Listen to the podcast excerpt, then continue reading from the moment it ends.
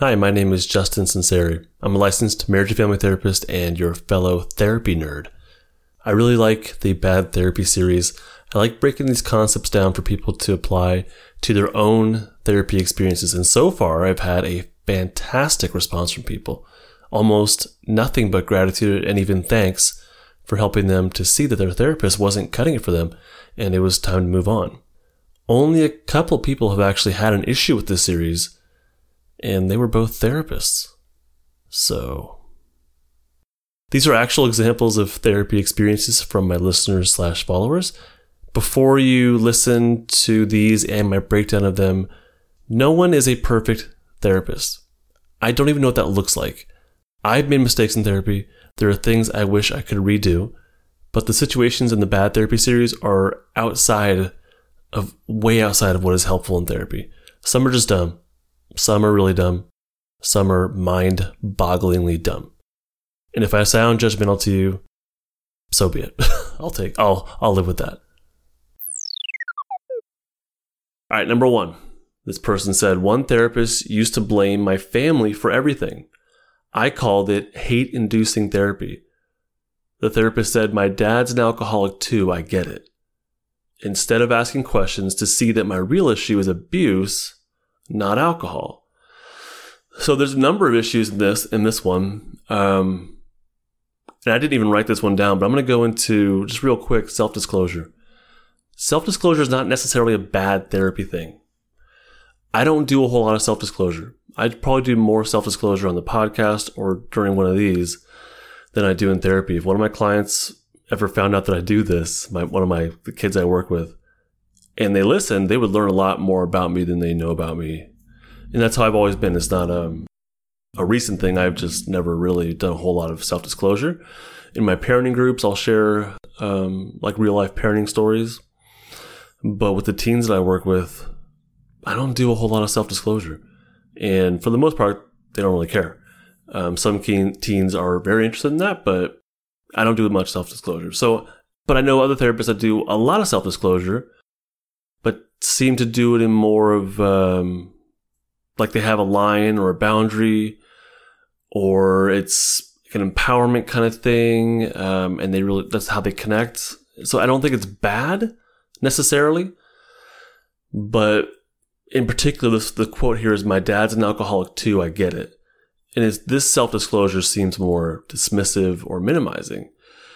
And we can't assume that the stuff we've been through is similar or exactly like, or even remotely close to what the client's going through. So saying that I get it, that might be true, but it sounds like that sentence in particular, if it's accurate, is more close-ended, where it's like, there's a period at the end of that sentence, not my dad's an alcoholic too, what's it been like for you?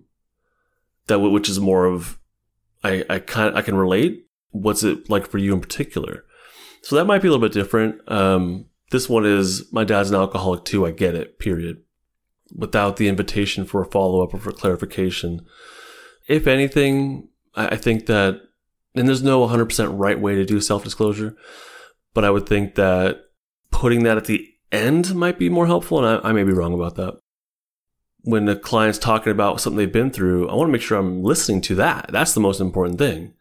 Now, things are going to pop in my mind about my own history and whatnot, but I kind of tuck those away, and then I really make sure I'm focusing on the client in front of me and what they're saying, what their experience is, without interjecting my own experience, and especially minimizing it or shutting it down, because if I've been through it and I'm okay, like, then this person should be okay as well. Like, that's not how it works. We have to make sure that we're with the client in front of us and not shutting down that avenue of conversation.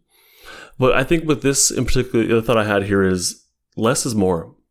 And with this client, it sounds like they were not feeling listened to. I don't even remember who it was. She or he said, instead of asking questions to see that my real issue is abuse, not alcohol. And so maybe if that therapist had pulled back a little bit and done more listening, that they would have heard the real issue. What we hear as the issue may not be the issue for the client. And this is something that should be addressed session number one is, why are you here? How can I support you in your goals? And that's a lot different than me saying, this is what's wrong. This is what you need to fix. What I want for the client may not match up for what they want for themselves. And ultimately, it's up to the client. It's up to both of us, but I can't get someone to do something unless they're willing to. So that has to be an open conversation between the therapist and the client.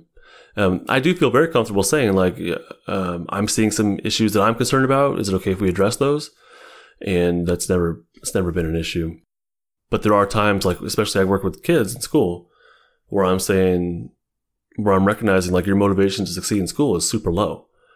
But then rather than saying, let's fix this, my question is school important to you? Because if it's not important to you, then increasing your motivation doesn't make sense. But when they say, no, school is important to me, and I want to graduate and have a good job or whatever, then we can come back to the issue that I'm seeing, which is, but your motivation is super low, or you're not following through with what you're saying is important to you. So is this a goal that we can work on as well as the motivation level or the follow through or whatever it is, or whatever it is that's stopping you from succeeding in school? But that can't happen unless we openly discuss, this is what I'm seeing. Can we agree on this or no? But I think less is more. A lot of listening is a good idea, without interjecting and interrupting, and deciding what the issue is for the client. I also think with this one, it says, one therapist used to blame my family for everything. I called it hate-inducing therapy. It's interesting that there was actually a word or a phrase that the client had for it. There's a very, very fine line in taking sides. And I don't think we should be taking sides. There's always more to the story, always more to the story. So taking sides versus being supportive and listening and understanding that it's different. So to me, this is one of the differences could be validating an experience versus agreeing with the reality or the truth of the experience. So a client sharing their experience, right, and how they feel about it, I can validate that. That's easy. That doesn't mean I'm taking a side. It just means that I can validate what you've been through. I hear you. I can see why you're feeling that way, like a lot of normalization kind of stuff as well. That's different than saying, yeah, your parents do suck. You know what I mean? That's a lot different. So that's how you felt in that situation, whatever it was. I can see why you feel that way. Yeah, right. That feeling, blah, blah, blah. But them saying I hate my parents, and then me saying, yeah, I hate them too. That's, or your parents do suck. That's a lot different than me just simply hearing where they're at and validating the experience of what it's like to live in the home or to live with people that maybe aren't super supportive. But, so there's a very fine line there in validation versus, taking a side, I think. And we really got to understand the issue. I already said this actually, the issue that we perceive and the issue that they come in with might not be the same thing. And the issue that we perceive might come up later on, but the first thing that they come in with is the thing that might be causing them the most pain. And maybe they don't realize there's something else going on that's underneath that.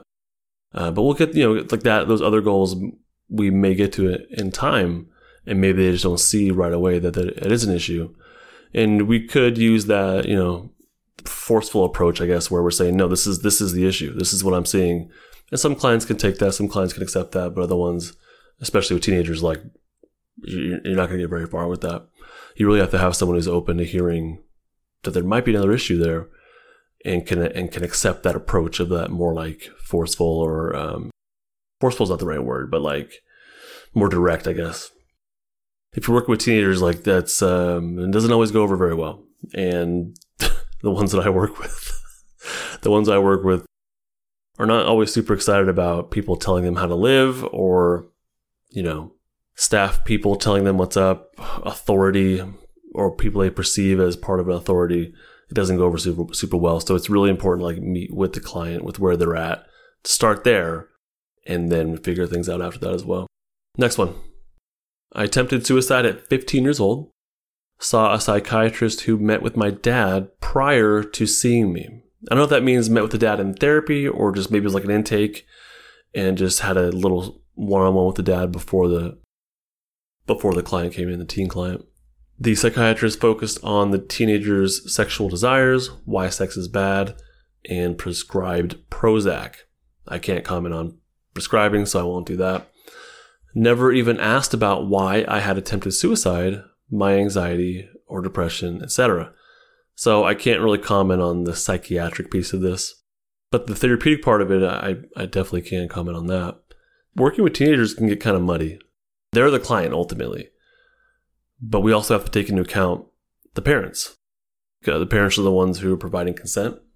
The parents are typically involved in treatment, should be involved in treatment. A lot of the parents I work with, I can hardly get a hold of, so it's not that simple. Or a lot of the kids I work with, I can hardly get a hold of their parents. But so, every population, every situation is different. But, so working with teenagers can get a little muddy. Like, you want to hear what the parents want. What the kid wants is oftentimes a lot different. But in this situation in particular, there seemed to be more of an alignment with the dad. Well, based on this person's report, at least, there might have been more of an alignment with the dad, and we have to be really careful with that when especially work with teenagers who, like, it's their job to individuate. Teenagers are supposed to be creating their own identity, so aligning with the parent, or in their perception that the therapist is aligning with the parent, can be disastrous for, I think, the therapeutic relationship. So it's really a delicate balance of involving the parent, but really the client knowing that, like, no, I'm, ultimately you are the client. I'm here for you, but they are your parent, and we do have to involve them directly as well. But it's we can't, like, take this is, again, like, we cannot take sides, especially when it comes to stuff like this. So it sounds like in this situation, there was more of a alignment with the dad, and that the psychiatrist took on this more authoritative, is that the right word? Or authoritarian? Or like they were lecturing, basically. They weren't attuning with the client. They weren't listening. They weren't seeing what the issue was or the problem was with the client. They heard what the dad wanted, and probably what the dad was scared of, which is important, but then addressed it with the client in more of a lecture. It didn't really sound like therapy. I don't think psychiatrists typically, at least from my experience, typically provide therapy. It seems the ones that I've worked with, it's more like the medication piece, plus there's a little bit of dialogue, but it's usually pretty quick. But I know there are psychiatrists out there that actually provide therapy as well, like traditional therapy. So with this one, that it sounds like it was more of a lecturing thing versus hearing where they're coming from. And that's, with any client, no matter what age they are, is hugely important. So like I've already kind of said, the priority has to be with the client, and not necessarily the agenda of the parents, but we also have to let the parents know, like, what you have to say and what your input and your concerns are extremely important. I think the best way to do that is to meet with both of them at the beginning. And where I work now, getting the parents in is extremely difficult. Where I used to work at County Outpatient, the parents brought the kid in. So I always had the parent, more or less. I always had them there, at least in the waiting room. And that is such a huge advantage, to know that I have your parent out here. Like, they're available, they're here. And I can pull them in, and we can do some therapy, or during the intake process, you're both in the room. And I do the intake with both of them there, and then I'll ask the parent to leave, and I'll talk with the kid, the teenager, one-on-one, and say, all right, well, what didn't come up? What do you want me to know about? Because there's always more. And I'll ask them, like, flat out, like, this is what your parent wants to work on. How about you? What is it you'd like to work on? And usually we were all on the same page, because having everybody in the same room, doing the intake process and talking about goals and talking about what needs to be worked on and what the problems are, we can kind of put most things out there. We can all kind of agree on, like, this will be the focus of therapy, and then this will be the modality that we're going to use, as far as, like, individual or family therapy or groups or whatever.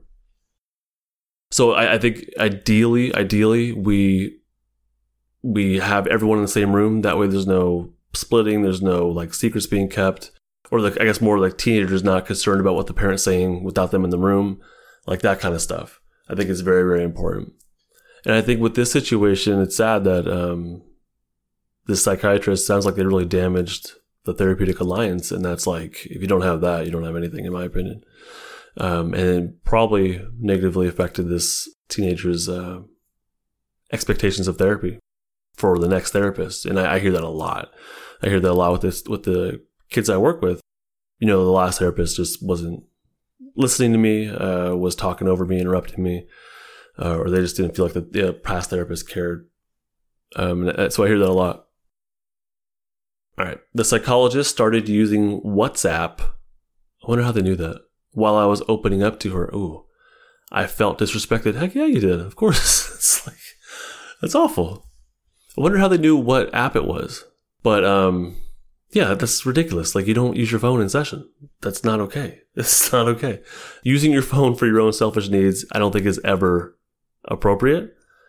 Using your phone to as like a resource, maybe to show an image or like, that's different. But if you're messing around on Instagram, texting, no, it's not therapy. That has no place in therapy. That's all stuff that we should be doing between sessions, not in session, of course, ever. I can't imagine why that would be appropriate. So no, never use phones. I feel bad as a therapist. Like, I have to keep track of time, especially because the kids I work with have to go back to class, and I have to monitor, class times in my head while also tracking therapy time and whatnot.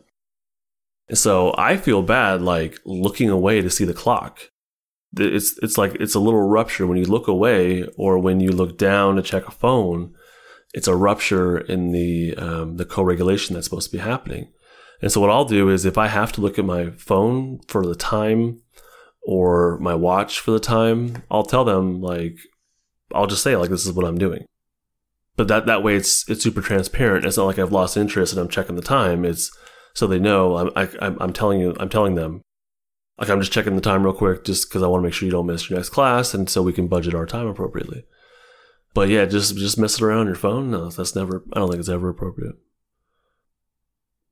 So without other options, do you have any advice on how to make bad therapy work? You just got to stop doing it. Not you, but. That the bad therapy, it's not a bad therapist, but these bad therapy practices. Although, like, no, there are bad therapists out there. Someone was a DM me a long, horrible, bad therapist story. And maybe we'll get to that sometime, but it wasn't just like one thing. It was ongoing, like, bad therapist. How to make bad therapy work, they just have to stop doing it. Like, and I'm not saying, like, we all make little mistakes. I've made mistakes. That's not or things that I would call mistakes. That's not the issue. It's these grossly, like, just stupid, negligent kind of things. Using your phone is just stupid. Like, why would you use your phone in session? That client should not leave there thinking, like, why, like, my therapist was checking their phone. If there was an issue going on, like, if your kid was going to call you, like, if my child's teacher, if I'm expecting a call, and it's like an emergency, or I'm waiting to find out if my kid is sick or something like that. Like, they were sneezing in the morning. Hey, call me if I have to come pick them up. If that's going on, like, I just tell my client, like, I might be getting a call while we're talking. I have my phone in my hand, or it's by my side. That's what's going on. I'm still here with you. But just so you know, that's what's going on. I haven't lost interest. But just be super transparent about that stuff. But yeah, as far as, like, how to make it work, you just got to stop doing that stuff and really remember, like, why you're there. Prioritize the client, obviously. I can't imagine, I'm just starting to work in private practice. I started my online private practice, and that starts next week. So I will be, for the first time, accepting payment. I want to make damn sure I give my client their money's worth. That's a lot of money, dude. Like, I can't imagine, wasting their time and their money. Maybe it's like an ethical thing. It's a work ethic thing. I don't know. But it's like, I just can't imagine doing that to someone. Like, you pay good money. I told you, this is the service I'm providing and what I'm going to offer. Like, I can't imagine not doing that. It just seems messed up. But yeah, these therapists have to stop doing these things. So someone says, been there, ended that relationship. I don't blame you. Was always on the phone. And then follow up, make it work from the client's perspective, not the therapist. No, in my opinion, okay, so this is what I would say is that if you're paying for a service, you have a right to that service. If you're paying someone to listen to you, you should leave there feeling listened to. And if they're on their phone, I wouldn't feel we're listened to. So I would speak up personally. Actually, I don't know. I may not. I've been to a therapist where I wasn't being listened to, and I just left. That's almost like I don't expect the client to suck it up and deal with it. Like that they've probably already done that or been doing that in their non-therapy life. And we don't want to mirror that stuff. As a therapist, we cannot be mirroring that stuff. So no, it's I love what the other person said. They just, you know, they moved on. So if you believe in the therapist enough, you can say something. Like if you have a decent relationship and you're noticing that they're starting to slip or whatever it is, you can say like, hopefully the client can feel comfortable enough to say like, I'm not feeling very listened to right now. And I'll tell my clients in session one, I'll say, it's my job to listen. If you don't feel listened to, that's on me. And I say like, please, giving me feedback is always okay. It's always okay. And you're not going to hurt my feelings. And I said, if you don't feel listened to, like, let me know. And I ask, typically at the end of each session, I'll ask, or we'll do a rating scale. But I'll ask, like, did you feel listened to? How did I do for you today? You know, so in my opinion, that should be pretty standard stuff for all of us, is that we need to be getting feedback on the service that we provided. Thanks so much for listening. My hope is that this episode was helpful for you in sorting out some concerns you may have about your experiences in therapy or even entering therapy. I've got even more Polyvagal podcast audio content in my members page and a forum on justinlmft.com for $5 a month. And also on the website, I have some information on how to work with me as your therapist if you're living in California. Thanks again for listening. Bye.